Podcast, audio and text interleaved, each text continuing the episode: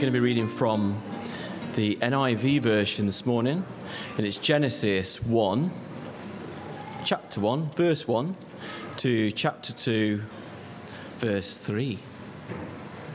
If you want to look it up, if you better get a bit of chance.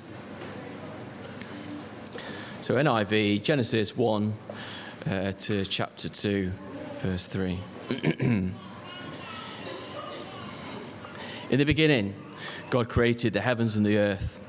Now, the earth was formless and empty. Darkness was over the surface of the deep, and the Spirit of God was hovering over the waters. And God said, Let there be light. And there was light. God saw that light was good, and He separated the light from the darkness. God called the light day, and the darkness He called night. And there was evening, and there was morning, the first day. And God said, Let there be an expanse of water. So God made the expanse and separated the water under the expanse. So God called the expanse sky. And there was evening and there was morning, the second day. And God said, Let the water under the sky be gathered to one place, and let it dry and let dry ground appear. And it was so. God called the dry ground land and gathered the waters he called seas. And God saw that it was good. Then God said, Let the land produce vegetation, seed bearing plants, and trees on the land that bear fruit with seed in it, according to their various kinds. And it was so. The land produced vegetation, plants bearing seeds according to their kinds, and trees bearing fruit with their seed in accordance to their kinds. And God saw that it was good and there was evening, and there was morning, the third day. And God said, Let there be lights in the expanse of the sky to separate the day from the night, and let them serve as signs to mark seasons and days and years. And let, the, and let them be lights in the expanse of the sky to give light on the earth. And it was so. God made two great lights the greater light to govern the day, and the lesser light to govern the night he also made the stars. God set them in the expanse of the sky to give light on the earth, to govern the day and the night, and to separate light from darkness. And God saw that it was good. And there was evening, and there was morning, the fourth day. And God said, Let the water teem with living creatures, and let birds fly above the earth across the expanse of the sky. So God created the great creatures of the sea and every living and moving thing with which, with which the water teems, according to their kind, and every winged bird according to its kind. And God saw that it was good. God blessed them and said, Be fruitful and increase in number, and fill the water in the seas, and let the birds increase on the earth. And there was evening, and there was morning, the fifth day. And God said, Let land produce living creatures according to their kinds, livestock, creatures that move along the ground, and wild animals, each according to its kind. And it was so. God made the wild animals according to their kinds, the livestock according to their kinds, and all the creatures that move along the ground according to their kinds. And God saw that it was good. Then God said, Let us make man in our image, in our likeness and let them rule over the fish of the sea and the birds of the air, over the livestock, over the earth, and over all the creatures that move along the ground. So God created man in his own image. In the image of God, he created him. Male and female, he created them. God blessed them and said to them, Be fruitful and increase in number, fill the earth and subdue it rule over the fish of the sea and the birds of the air, and over every living creature that moves on the ground. Then God said, I give you every seed bearing plant on the face of the whole earth, and every tree that has fruit with seed in it. They will be yours for food. And to all of the beasts of the earth, and all the birds of the air, and all the creatures that move on the ground, everything that has breath or life in it, I give every green plant for food and it was so. God saw all that he had made, and it was very good. And there was evening, and there was morning, the sixth day. Thus the heavens and the earth were completed in, in their vast array. By the seventh day, God had finished the work he had been doing. So on the seventh day, he rested from all his work, and God blessed the seventh day and made it holy, because on, on it he rested from the work of creating that he, all the creating that he had done. Stop. Right. Wonderful. It's the word of God. Thank you, Ben. Um, so this week's talk's going to be a little bit different. Uh, like last week's was, in a moment, Matt is going to come and uh, speak to us about is evolutionary science incompatible with Christian faith in the light of the text we've just heard. Um, and we're going to have a chance to ask Matt questions again at the end. Um, so here is the link you need for this week. Uh, again, it's www.slido.com, um, but the code you need to put in is 1501, so the start of today's date. So different to last week, 1501. Um, now, unlike last week, Matt has slides, so that's not going to stay up there. So um, maybe make a note of that or uh, navigate to that webpage now, um, and then you can stick questions in at any point. Um, and the nice thing about this, this system is that you can see the questions that other people are putting in, and you can vote for the ones that you would like to hear answered. So if you see a question you like, um, tap the little thumbs up icon, and then at the end, I'll come back and I'll ask Matt the questions that got the most thumbs up. Does that make sense? Cool. Um, so, Matt is uh, a great friend, a fellow leader in this church, and um, he's someone who's got particular uh, expertise, I guess, being uh, working on a PhD at the moment, looking at um, some of the theological implications of uh, evolutionary science. So it's wonderful for us to be able to benefit from some of his insights. So would you please give Matt a big welcome?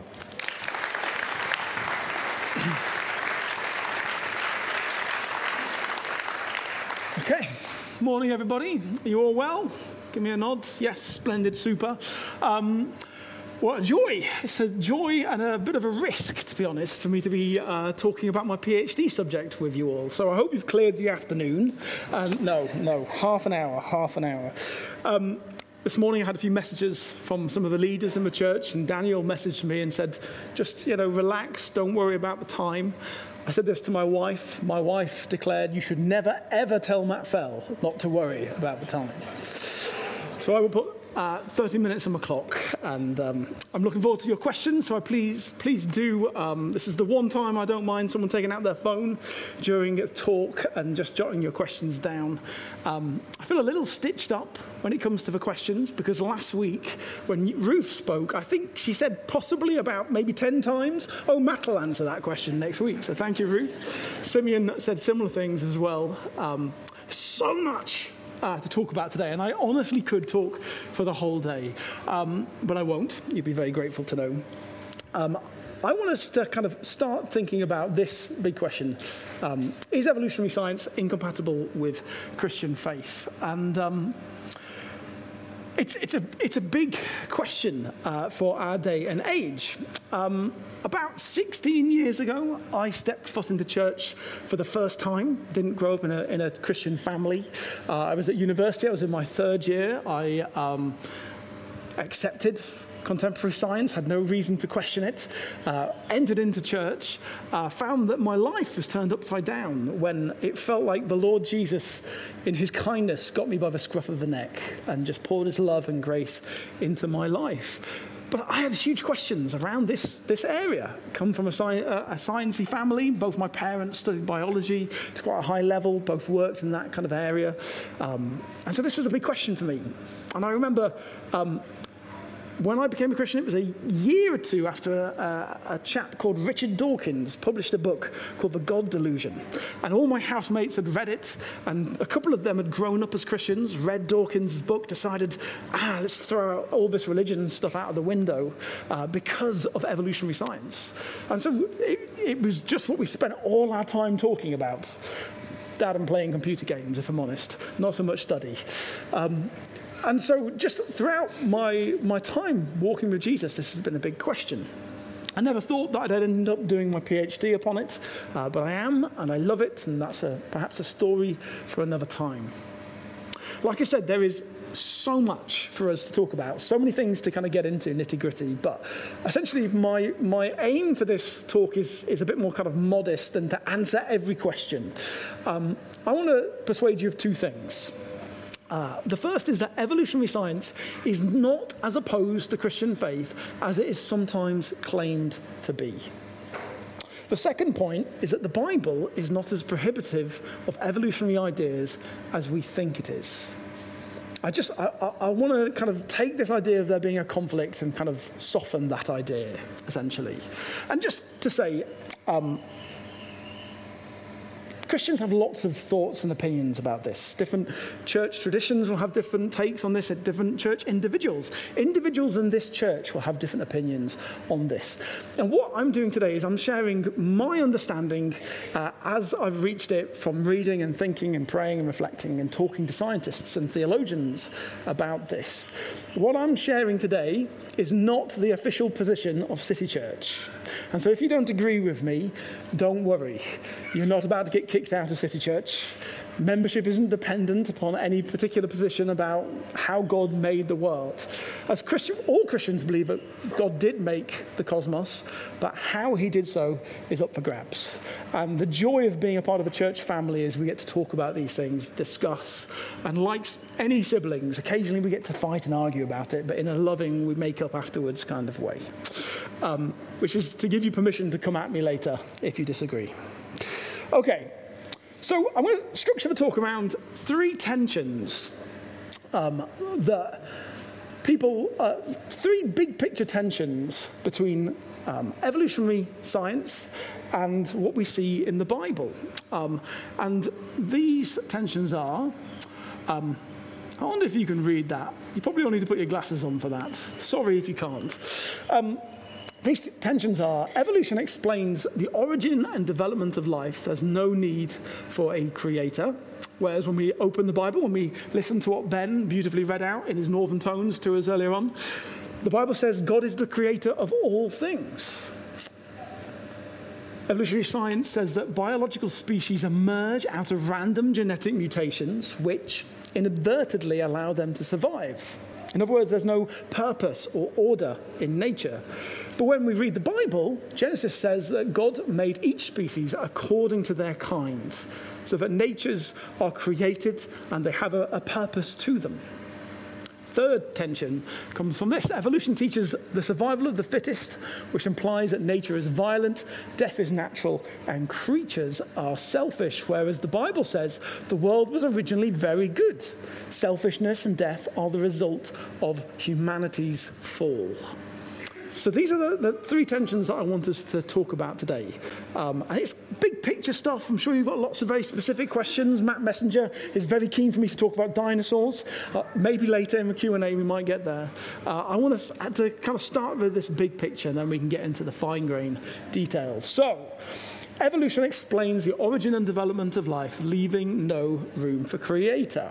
Well, uh, we heard, as Ben read, Genesis 1, and it's not the only place in the Bible. In fact, throughout Scripture, the Bible is clear. God is the creator of all things. He cares for all things, is intimately involved in the universe that He has made. And yet, there he is, Richard Dawkins, um, speaking on behalf of, of many atheists, would say that actually evolution makes it highly unlikely that there is a creator God. Evolution is a natural process that needs no divine guidance or intervention and it works without any higher purpose.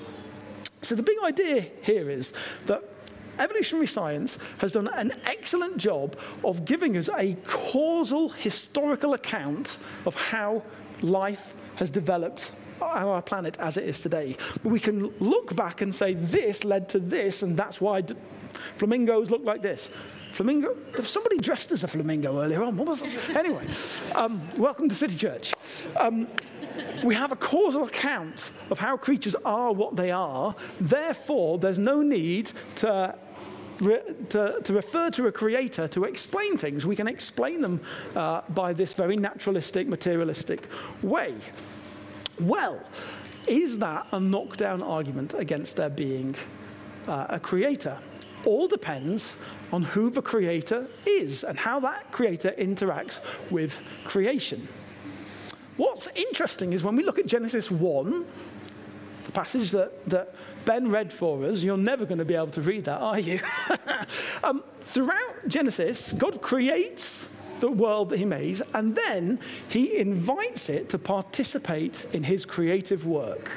So, verse 11 says, God says, let the earth sprout vegetation. And then in verse 24 to 25, God says, Let the earth bring forth living creatures. So, what we see in Genesis 1 is that God creates natural processes and then delegates to them. God establishes the processes of nature to, to bring about the ends that they naturally do, and that is how He works.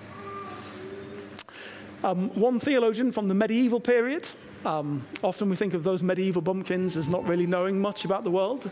Uh, Thomas Aquinas, intellectual giant from the 13th century, said, God so governs things that he makes some of them to be causes of others in his government. Um, and then he uses this analogy just as a master who not only imparts knowledge to his pupils, but gives also the faculty of teaching others. So a good teacher not only shares knowledge, but helps their pupils share that knowledge on with others. Aquinas is saying that God is a creator who not only creates things, but he enables them to, to share in his creative work. And so the relationship that we see between God the Creator and creatures in the Bible is one which theologians call non competitive. Non competitive. It's not that God and creatures are competing for space in the universe. The Bible says that all things that were made were made by God. God is not a part of the universe. He's not an object in it like you or I or a badger or the chair that you're sat on. God is outside all things, space and time, upholds all things. He is beyond and yet closer to all things than we could possibly imagine. And so he's not competing for space. So when God says to the earth, let the earth bring forth living creatures, the earth does that with all integrity in Genesis, and yet so does God. I find this remarkable that there in the very first page of the Bible, you essentially have biogenesis, that living things spring, uh, spring forth from the earth. God creates, establishes, and uses what we call secondary causes to fulfill his purposes. So think about when you make a cup of tea, you use a kettle to do so. I would still say, I went to Philippe's house and he made me a cup of tea. I don't say, Philippe's kettle made me a cup of tea. Do you see what I'm saying there?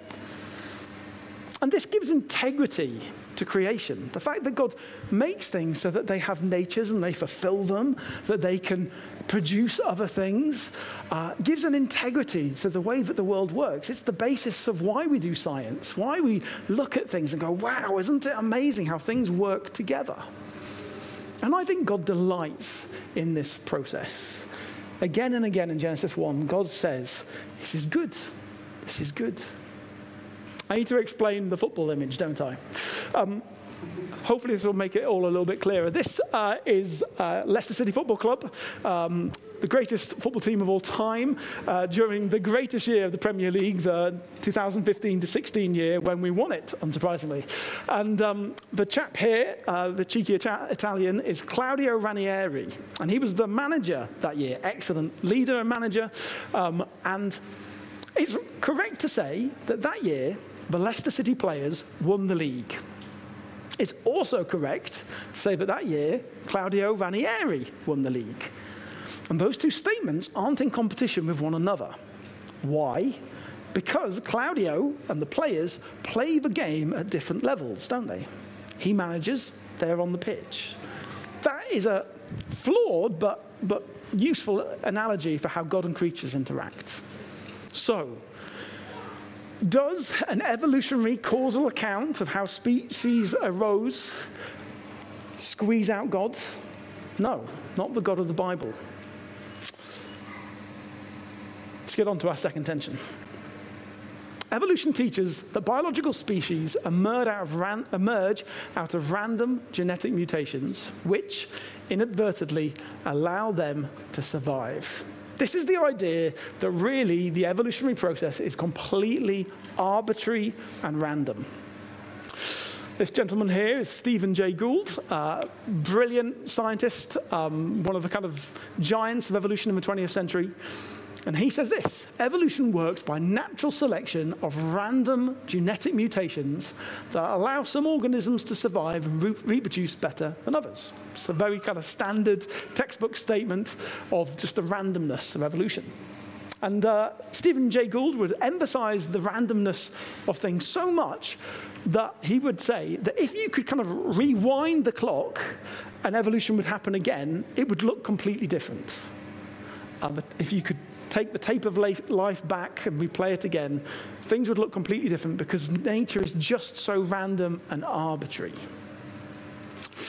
Um, and that causes a tension because, as we heard in Genesis, God creates uh, species according to their kinds, with a nature, with an essence, um, with some kind of purpose behind it. How do we make sense of that tension? Well, the first thing I want to say is that in the Bible, the picture that we're given of God is, is not one of a God who plays dice. Actually, the Bible gives us plenty of resources. Again, you, there's no way on earth you can read those. I'm enjoying your squinting faces, like, what on earth does that say? I could put anything up there, couldn't I? Matt Fell is king. That's not what it says. Um, Scripture gives us a perspective on how God and creatures work um, that allow us to see that when things appear to be random and, in a sense, are, God is nonetheless still sovereign over them, still working his purposes out. So, a famous proverb says, The lot is cast into the lap. Lots are like kind of the ancient world equivalent of dice. I don't entirely know how they work, if I'm completely honest, but there's like a randomness to it. The lot is cast, but every decision is from the Lord. And then in Matthew's gospel, Jesus says that when a sparrow falls from the sky, God knows about it. Something which seems kind of random, arbitrary, even quite sad, God knows. He knows every hair on your head. And then in the Old Testament, you have the wonderful story of Joseph and his brothers. I say wonderful, it's a very painful story where his brothers uh, betray him, sell him into slavery, leave him for dead. And at the end of the story, there's this beautiful reconciliation. And Joseph says, You, brothers, meant what you did for evil, but God worked it for good. And this gives us a perspective that even when things seem random, arbitrary, meaningless, even tragic, the good God of the Bible can be working his purposes. And so, even if evolution is random, actually, the God of Scripture is sovereign over all things, working out his purposes. However, the jury really is out on how random evolution is. Particularly over the last 30, 40 years of evolutionary science, this is a very thoroughly debated question and not just kind of on the fringes of science, but at the very heart um, of contemporary academic biology. Um, so let me just throw some thoughts out for you about this. Um, recently, uh, there has been, well, over the last 50 years, um, biologists have noticed uh, what we call evolutionary convergence. Um, here's a definition of evolutionary convergence it's the process by which distinctly related organisms evolve similar adaptations in response to similar environmental pressures. So, for example, let's talk about the octopus. The octopus has a very similar eye to you and I, and to most other vertebrates. However, the octopus and the kind of vertebrate line diverted from one another a very, very long time ago. And our common ancestor, the last species before kind of creatures which would become octopuses went that way, and creatures that would become you and I went that way, our last shared ancestor did not have a camera eye. So, what that means is, in very different lineages and very different circumstances, we have natural selection has produced the same solution. And that raises all sorts of questions. There's lots of other examples, and they're really fun and wonderful, but I don't have time to go into them. Um, come talk to me about bees sometimes and hexagons. Um, but this chap on the right here, who can sometimes be seen walking around down by the river here, I've cycled past him a few times and I've yet to work up the courage to say hello to him. His name is Simon Conway Morris. He was a professor of biology here at Cambridge University. Um, he has done a lot of work on evolutionary convergence, and he says this evolution is not wholly random. The environment imposes constraints, and these in turn can be seen to impose a degree of predictability. This does not rule out novelty, but does indicate that evolution is not a random walk. If you want to look into this a little bit more, I'd also really commend uh, doing a Google search on the extended evolutionary synthesis, um, which is a, a, big debate going on at the moment uh, about the role of culture and behavior, particularly in evolution, and raises the question of how random and arbitrary is evolution. Um, it's an open question. There's definitely some degree to which there is randomness in the process, but how much that has been overstated is, is, a, is a big question at the moment. But as I said, even if evolution is random, the God of the Bible can still be seen to be sovereign and good over it. This makes me wonder what if, over the twists and turns of life, there is a purpose slowly working itself out for good.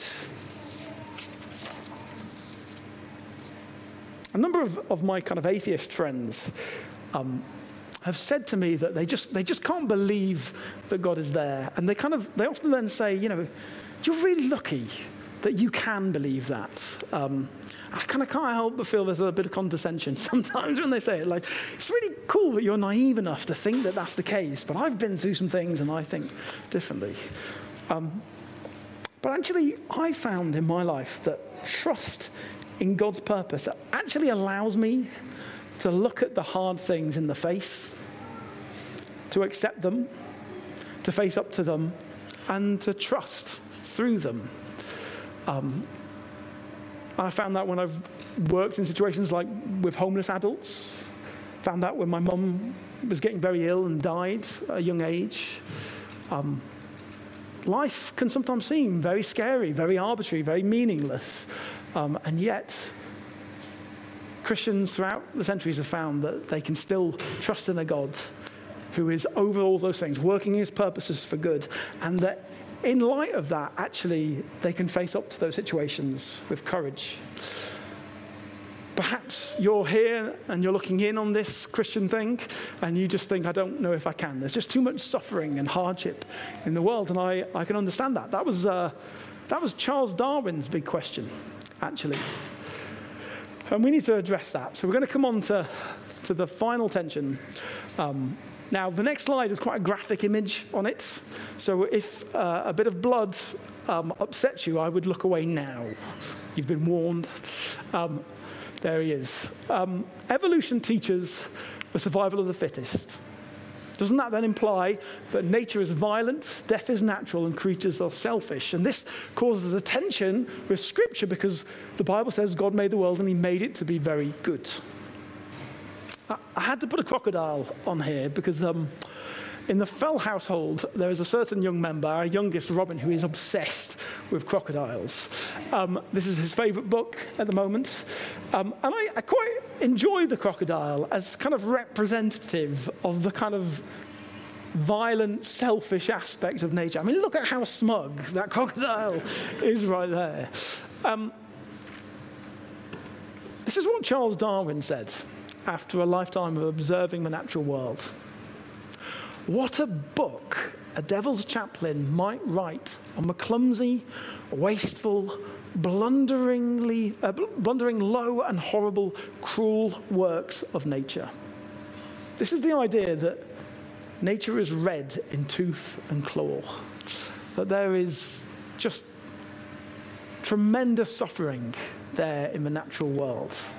Um, and in fact, the whole insight of evolutionary theory rests upon this that there is struggle in nature, that species compete for resources and space in the environment, that they want to survive, they want to, to put off death for themselves and for their offspring. And so this seems to enshrine struggle, violence, and death at the heart of the natural world. And this raises lots of questions. Uh, this insight into the struggle in nature was, was uh, is really vital in Darwin's theory. It's a part of its success. Um, so it is there. However, oh, actually, I just wanted to, to illustrate this point slightly. Um, 14 year old Matt Fell, there watching MTV, uh, un- unsupervised by his parents, which I think was probably quite a bad thing for me, um, comes across this band, the Bloodhound Gang. Hands up if you remember the Bloodhound Gang. Now, I need to just. Hands up if you had any CDs of the Bloodhound Gang. Surely it's not just me. wow, the grace of God abounds. Chief of sinners. Um, anyway, these guys are popularizing this kind of narrative that evolution is inherently selfish. They sing, You and me, baby, ain't nothing but mammals. So let's do it like they do on the Discovery Channel. Brackets, getting horny now. Um, interestingly, as I was preparing this, I remembered the music video to this song, which I do not recommend you YouTube. But it wouldn't be made now, post the Me Too controversies um, and the kind of turn that our culture's taken in reflecting upon the sexual revolution, which so often was undergirded by this kind of Darwinian idea that we're just animals. Interestingly, society is kind of raising some questions about this. And I think it is the case, and this is not just my personal opinion, this is a scholarly opinion, that this idea of the kind of struggle inherent in evolution has been overplayed historically. So here's a quote by Peter Bowler. Uh, I think he's in Oxford. He's a historian, and as far as I'm aware, he's not a Christian. He's done a lot of excellent work on the history of evolutionary theory prior to Darwin and after Darwin. And he says this Darwin's stress on the struggle for existence and survival of the fittest was crucial to his theory of natural selection and the explanation of the diversity of life. But it was also a part of his theory that was unpopular and often exaggerated. Modern evolutionary theory has gone beyond his emphasis on competition to include other aspects of evolution, such as cooperation and environmental influences, as important components of evolutionary change. Perhaps this narrative of violent struggle has been over emphasized. Um, and if you want to kind of look into some pioneering, groundbreaking stuff on this, uh, again, it's not left field. This is the kind of biology being done in the zoology department just 10 minutes down the road. You should do a Google search on biological mutualism and symbiosis. Um, and here's a quote from my supervisor. My supervisor has a PhD in chemistry and theology, um, and a cool fact about him is he occasionally gets brought in as a theological advisor for NASA, um, which I think he probably enjoys more than being my theological advisor, but there we go. Um, Andrew says there is a growing sense that the evolution of altruism and cooperation are fundamental to the whole structure of life. And in fact, we now think that many of the major transitions in evolutionary history only could have occurred because of species working together, because of this symbiosis.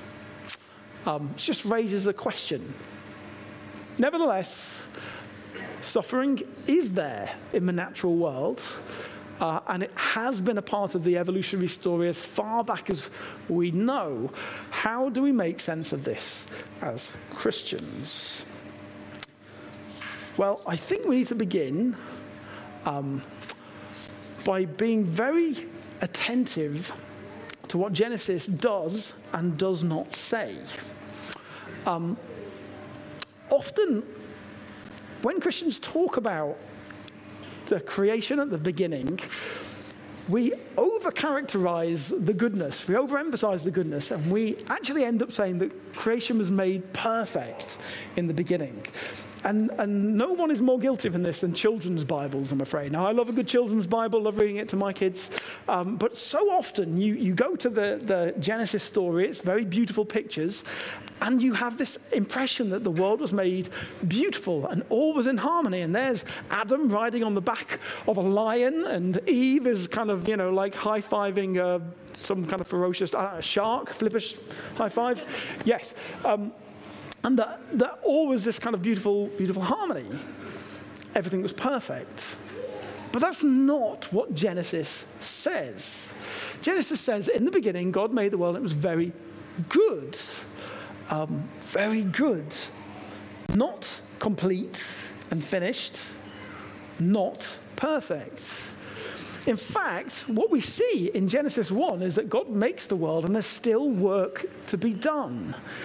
So God makes man and woman in the image of God and he gives them responsibility. He gives them a job to do. He invites them into his creative process.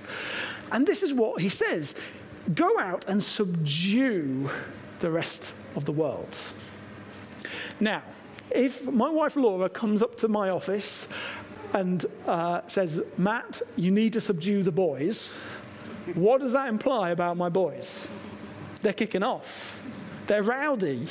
And I'm going to have to exert some kind of effort to bring them into order. Now, typically, actually, how that works out is I go and tickle them, makes things worse, and Laura wishes she'd never got me involved in the first place. Um, but you get what I'm saying? To, to go and subdue something means that, but there's, there's a unruliness, there's a wildness going on here. Then, if we go into Genesis 2, which we didn't get time to read earlier on, what we see is, is God creates a safe, cultivated space, a garden called Eden. And this safe, cultivated space is in a particular location. It's not the whole of the earth, it's a small area in the east, and he puts man and woman in there to work it, to tend it. And then from this safe place, they are to go out and extend that safe, cultivated space to the rest of the world. They are to go out into the wilderness and to subdue it. And this gives me a framework for thinking how actually, when God creates the world, it doesn't have to be perfect, it doesn't have to be free from strife or conflict but actually, when he creates humanity, he, he creates us with the capacity to care for the world, to, to, to respond to the wildness and the danger of it, and to bring healing, to bring peace. And there's something about what it is to be human, isn't there? That we can tend and care for other species and environments in a way that no other creature can. This gives me a framework for thinking how actually evolution may have been this wild process with strife and struggle, um, and that actually that fits with the Genesis narrative. There's much more I could say about that, um, but I think there's space of time we need to, to move on because there's one more question that we need to address thinking about this issue, and that is death. Um, death key to the Christian faith, in fact, it's on the back wall over there, is that when God comes to save us, he comes in our flesh, dies on our behalf, and rises again. Because according to Scripture, human death is something that God is not for. Something that God not, did not intend. God steps into the world to free us from death. And the Christian hope is resurrection. And so Christians are anti death. In fact, there's parts of the Bible which almost kind of chant and mock death as an enemy that God is going to defeat. But the evolutionary story inscribes death at the very heart of all things. How do we make sense of this? Well, the first thing to say is that throughout the Bible, there's a category difference between animal death and human death. There was lots of questions that then arise from that, and, and we're going to have to kind of set them to one side. We also have to kind of set aside the fact that we've all been trained by Disney to think of animals as kind of semi human and, and like us. And of course, there are many similarities between animals and us. Animals are wonderful, incredible creatures, but there is still a vast difference between the most intelligent, sensitive animal like a dolphin or a pig, and us. According to Scripture, human death is just categorically different to animal death because humans are made in the image of God. We are spiritual. As well as physical and animal, we are spiritual animals. And that means we can relate to God and to one another in a way that is unique and distinct. We are capable of love. Love. And because we have been made to have a relationship with God and with one another in such an intimate, beautiful way, there is a longing in our heart for immortality. That when we die, something feels wrong about it. Ecclesiastes says that God has set immortality, eternity, in the human heart. And we can't escape this. This is one of just the most fundamental things about our nature. This is the, the poet Philip Larkin, atheist, probably one of the most morbid poets of the 20th century. Um, and he said this about death it's what we know, have always known, know that we can't escape, and yet can't accept. There is something in us that balks at death. Our own, the death of a loved one. It's because Scripture says we have been made in the image of God and eternity has been set in our hearts. So, how can we have this story where species are dying and evolving, and then human beings appear, um, and yet our death seems to be a problem in God's eyes? Um, well, sometimes we read the Bible, the biblical narrative, as saying that humans were made to be immortal. And there's a sense in which, yes, that has to be true, given everything else that the Bible says.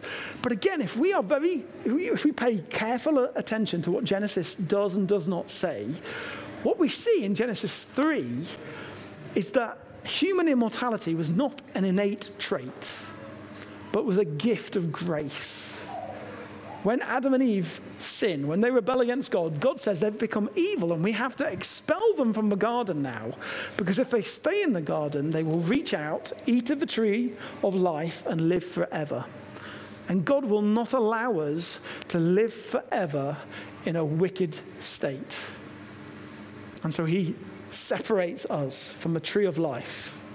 And the fact that Adam and Eve need the tree of life in order to live forever implies that their immortality wasn't innate, but came from outside, came from a tree, however we understand that.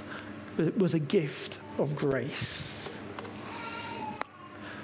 So, those thoughts help me get my head around how the evolutionary process may include suffering, why nature may be red in tooth and claw, and yet the good God of the Bible can, is still true. I can still trust and hope in him.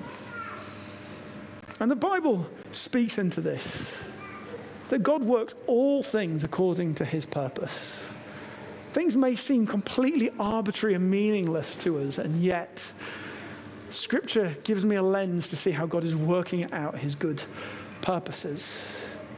But not just as a distant manager of all things. The God of the Bible steps into creation.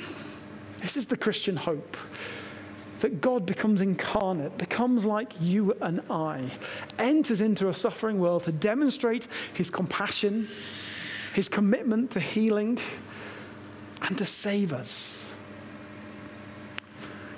And the Bible promises that one day God will wipe away every tear. Now, I don't think this means that every act of every sorrowful moment, every tragedy, we will one day look at and go, oh, yes, yes, that makes lots of logical sense. It was all for the greater good. I don't think that's what the Bible says. What the Bible speaks of is redemption. That God will do something that redeems all that sorrow and hardship. There's so much more we could say about this. But I've found as a Christian, living in an age of evolutionary thinking, that the God I know through Jesus Christ not only gives me a framework to understand these things and to enjoy all the wonders that we learn from science, but also allows me to live in a world where there are great questions about suffering and hardship and trust in Him. And I, I want to invite you, all of us today, um, whether you would say that you're a Christian uh, or whether you're just looking in, to come and bring your questions to this God, the God who steps into history to look us in the eye and to show us his compassion. Let me sum up and then we can get into questions. I mean, as I said, there's so much more to say. Um, I suppose I should recommend a book to you all. Um, this book Creation and Evolution, not only does it have a very entertaining front cover, um, is excellent. This is probably my go-to textbook, uh, written by Denis Alexander, who lives here in Cambridge, goes to a, a church down the road, uh, is colleagues with Ruth over here, and if you talk to Ruth, she might be able to get you a cheeky discount. Um, highly recommend the book. It's quite, it's quite a chunky one. It's a substantial read, but it's, it's really worth it. I think it's excellent. Denis himself um, is a geneticist, isn't he, Ruth? Yes. So, um, you know, himself a scientist, uh, highly recommended. Um,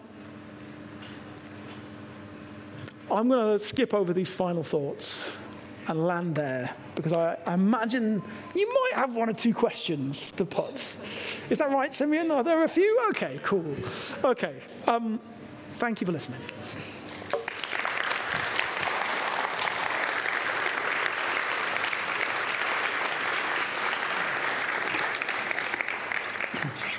Mandy's come back in the room. And so any hard question, I'm going to go, oh, yeah, interesting. Look, there's Mandy. And everybody gets excited.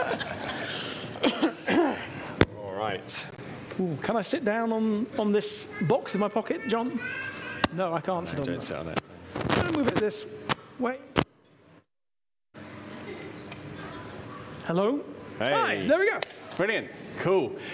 Matt, thank you. What a tour de force. What a lot of ground you've helped us to cover this morning. Um, there's one question which is quite high up, which I'll deal with, and you can just take a breather. Um, I'd like that. uh, you said the talk is based on your view and it's not the official position of the church. What is the official position of the church? Fair question. Um, very simply, there isn't one. Um, as elders, we would. Uh, uh, this is not something that we've sort of sat around a table for hours and hours and said, right, we think everyone in City Church must agree with this. Uh, it's something that we would be very open handed about um, in terms of what different people think.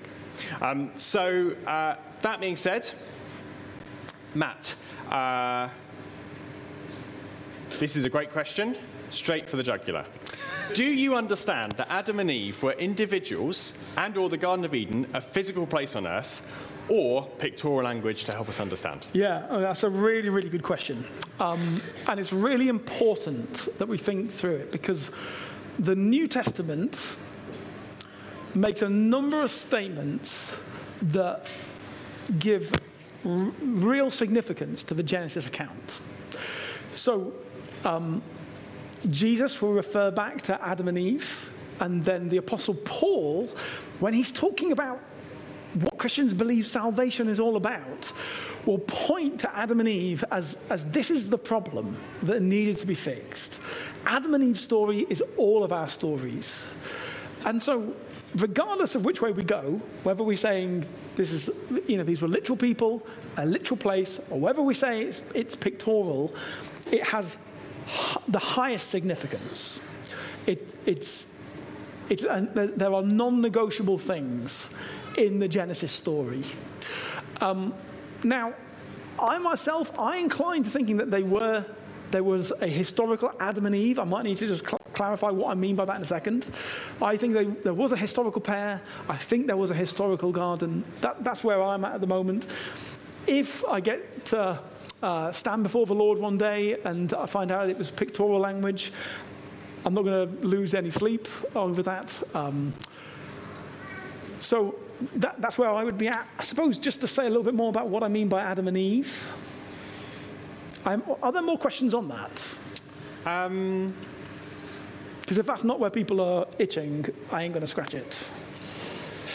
let's, well, why don't we, why don't we just pause that? Let me just go to one that's a bit further down, which I think relates. Okay. Um, so, just quickly, um, given Genesis 1 is not an eyewitness account, what is it genre wise? It's wonderful. It's the first thing that I would say. I love Genesis 1. I really, really do. There's so much in there just to stir my, the way I view the world around me, think about who God is, perspective on how life unfolds. Love it. Meditate on Genesis 1. Don't just get bogged into the whole like evolution question about Genesis. There's so much more in there.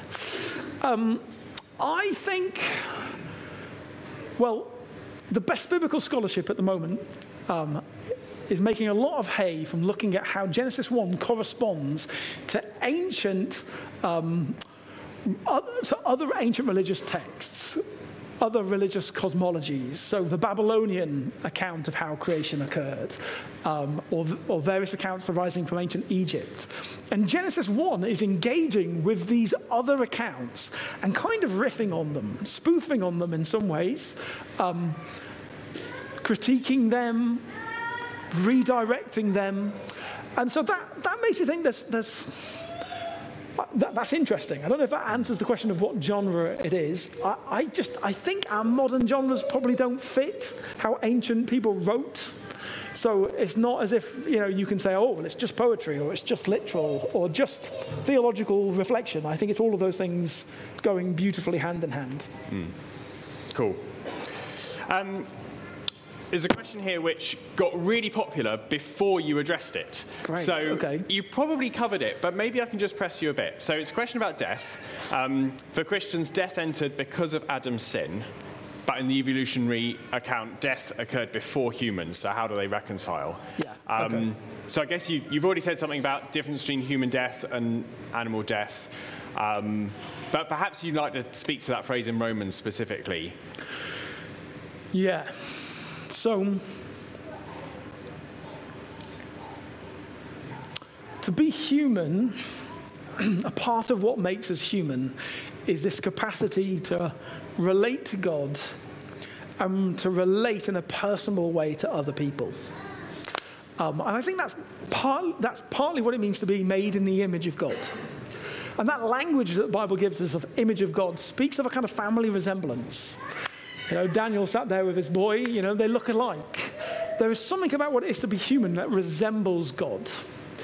Um, and because of that personal relationship between man and God and, and human beings, um, there is something in us which naturally desires for that to continue in a way that is, I think, different to any, any other animal relationships. And if you look at the natural world, there are some animals which mourn the death, you know, of, of, a, of a close, another close animal, but it's, not, it's, it's nothing like the psychological effect that death has on a human being. Um, so, in the history of evolution, you have, you have creatures that become very similar to us, advanced hominins in many ways, but when they become capable of this relationship with God, relationship with one another, something categorically has changed. Um, and I think that when that moment occurs in history, God enters into relationship with that species in such a way that offers them the gift of, of eternal life. Mm. Um, and so, in, in, my, and yeah, so that, that's how I would account for that story.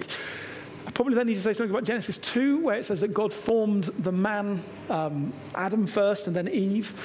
God forms man from the dust of the earth and breathes into his nostrils the breath of life. Um, and uh, theologians throughout the centuries have, have, often said, well, that says something unique about what it is to be human.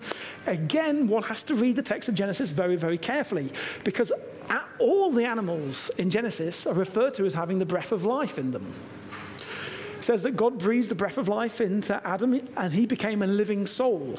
Again, that term, living soul, is used to describe other animals in the Old Testament. Um, and so, actually, Genesis 2 doesn't distinguish us all that much. Like the other animals, we're from the dust of the earth. What Genesis 2 does say is that God was intimately involved in shaping us. God formed the man from the dust. But what does that look like? God doesn't have hands like you and I. God doesn't have a body. So, what does it mean for God to form dust? I, I don't know. uh, but it, it, doesn't mean the kind of very literal thing we sometimes think it might mean, mm. is how I would answer that. Yeah.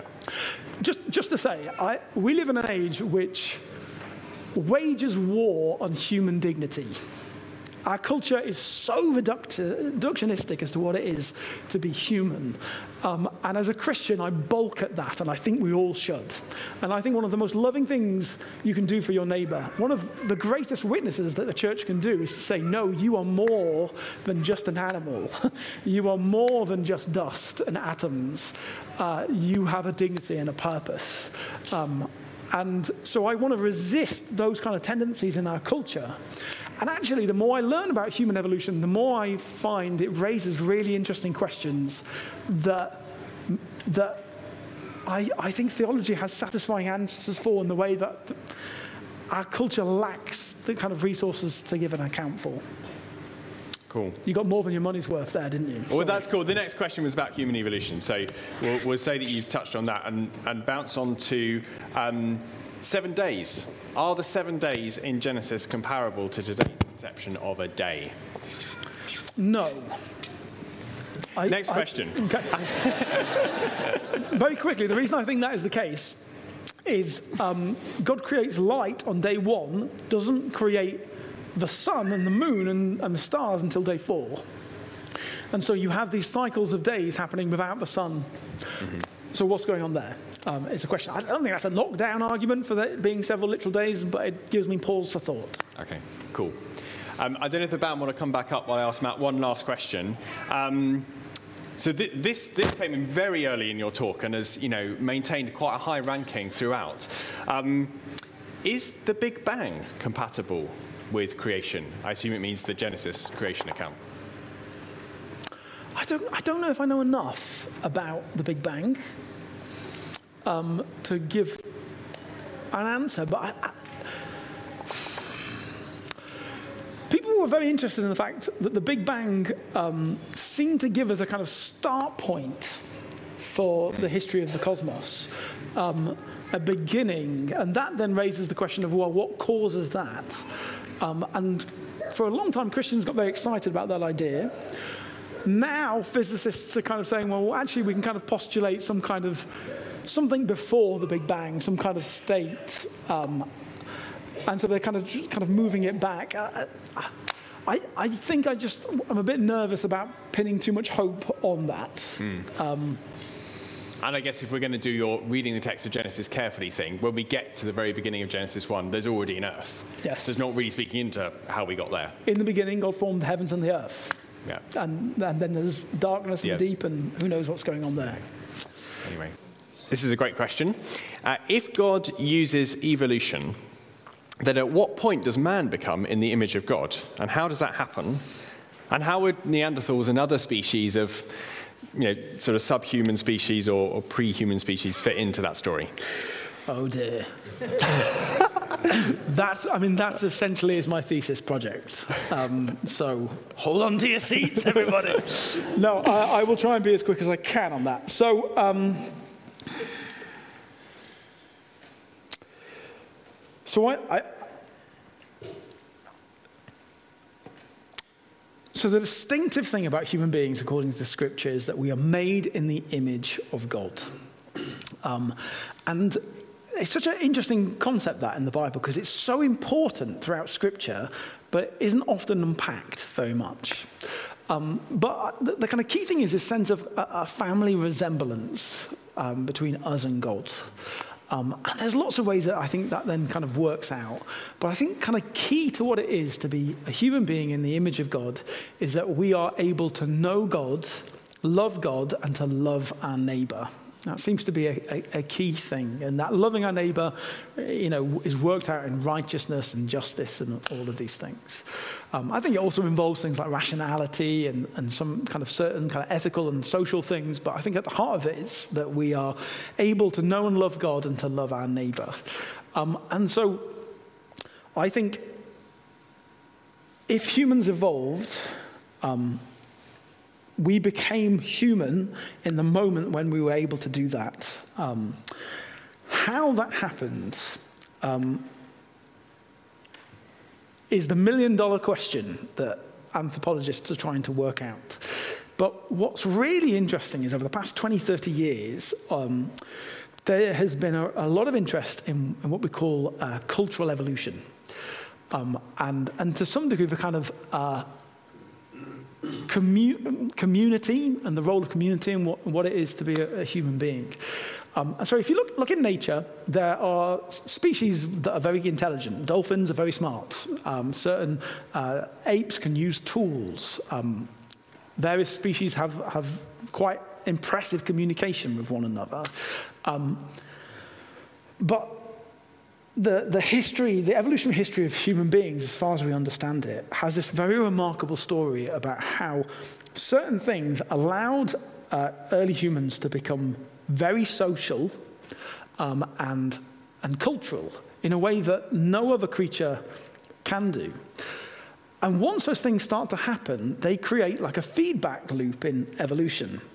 So as soon as you can start um, doing culture, that then changes the options for how you and your children are going to live. Once you start living in bigger societies and you develop the, the brain capacity to relate to more people, that, that then changes what's going to happen for you and your family going forward. And so this creates a very unique kind of evolutionary path going forward. And what I find really interesting about this, this is intense for Sunday night. I'm very sorry, but you asked the question. I'm serving it. Um, is, is sometimes like a pop culture version of evolution will say our culture and our like ethics is just explained by genetics. But that's not actually true. Our genetics are just as equally explained by the fact that we have this history of culture and community. And so it's a bit of a chicken and egg kind of thing. Which one comes first? Um, but what that me is we have flourished as a species in the way that we have because of community, and ethics. And so that suggests to me that there's something deep and profound. And if you think about like a fish, fishes can swim. Um, and their, their ability to swim tells you something about the environment they live in. Swimming corresponds to water, doesn't it? What, do, what does human what do human morals and community correspond to? What do they tell us about the environment we live in? I think they say something about this universe, that at the heart of it, there is the deep grooves of a universe are around love and wisdom and righteousness. That might have been too much on a Sunday night. Next. Thank you, though. But uh, do you want to say anything about Neanderthals and um, you know, creatures that look a bit like a human but not a Homo sapiens. Yeah, I, I think um, I think throughout the evolutionary process, God has delighted in the things that He has made. Um, and some of them may have looked like us, resemble us in certain ways, but I, I think what we are is something unique and mm. different. Um, and so even if what before looked like us in, in many ways, I think there was a, there was a, a, a particular shift that um, was irreplicable. Okay, yeah. This is a lovely question, Matt. Um, if God created a good but imperfect world with work to do, what does that say about his nature and character? it says that he delights in sharing. Um, that um, that God doesn't just want a, a, world to look on and say, ah, I did a really good work there. He wants a world to share in his goodness and joy. Um, and also, um, this is something my supervisor pointed out to me. He wrote a really good paper on this. Um, if God, God, is, uh, God creates to communicate and to share his goodness. God creates through his word, and, and, and creation speaks of God and his goodness. Um, but if that's what but that, if that's the kind of part of what creation is, um, as an endless task, it is an infinite task to display the goodness of the infinite God. And so, creation, in its billions of years of history, in every stage of it, will never exhaustively communicate how good God is. And so, I think um, what, the, what the developing nature of the cosmos says is that, that God is infinitely glorious and he delights in progress and and I think there's all sorts of wonderful things to take from that. Mm, lovely. Um, okay, this is a big question in this debate. What do you think about timescales? Scientists think you know, often say that the earth is billions of years old. Um, people estimate from the Bible it's only thousands of years old. What's going on there? Um, my wife says I can't deal with timescales on a day to day basis. so I don't know if I should be trusted to this. Um, so, interestingly, um, I, I, read a lot of pre modern theologians. Um, and interestingly, there's n- I, I, can't, I've yet to find a theologian from before uh, the Victorian era who emphasized that the world was 6,000 years old.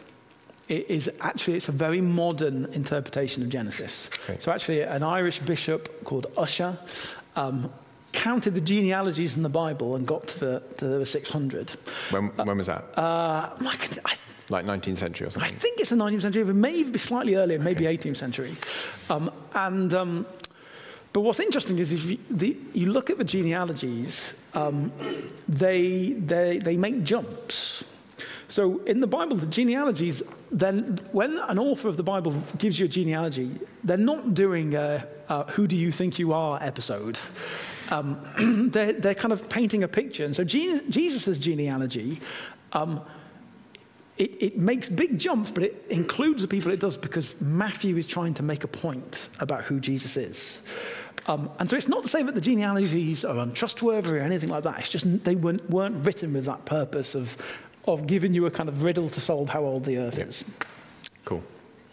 Um, Phil and Mark, why don't you come up while I put one last question to Matt? The, the last remaining Dramatic highest... music, if you would, Phil.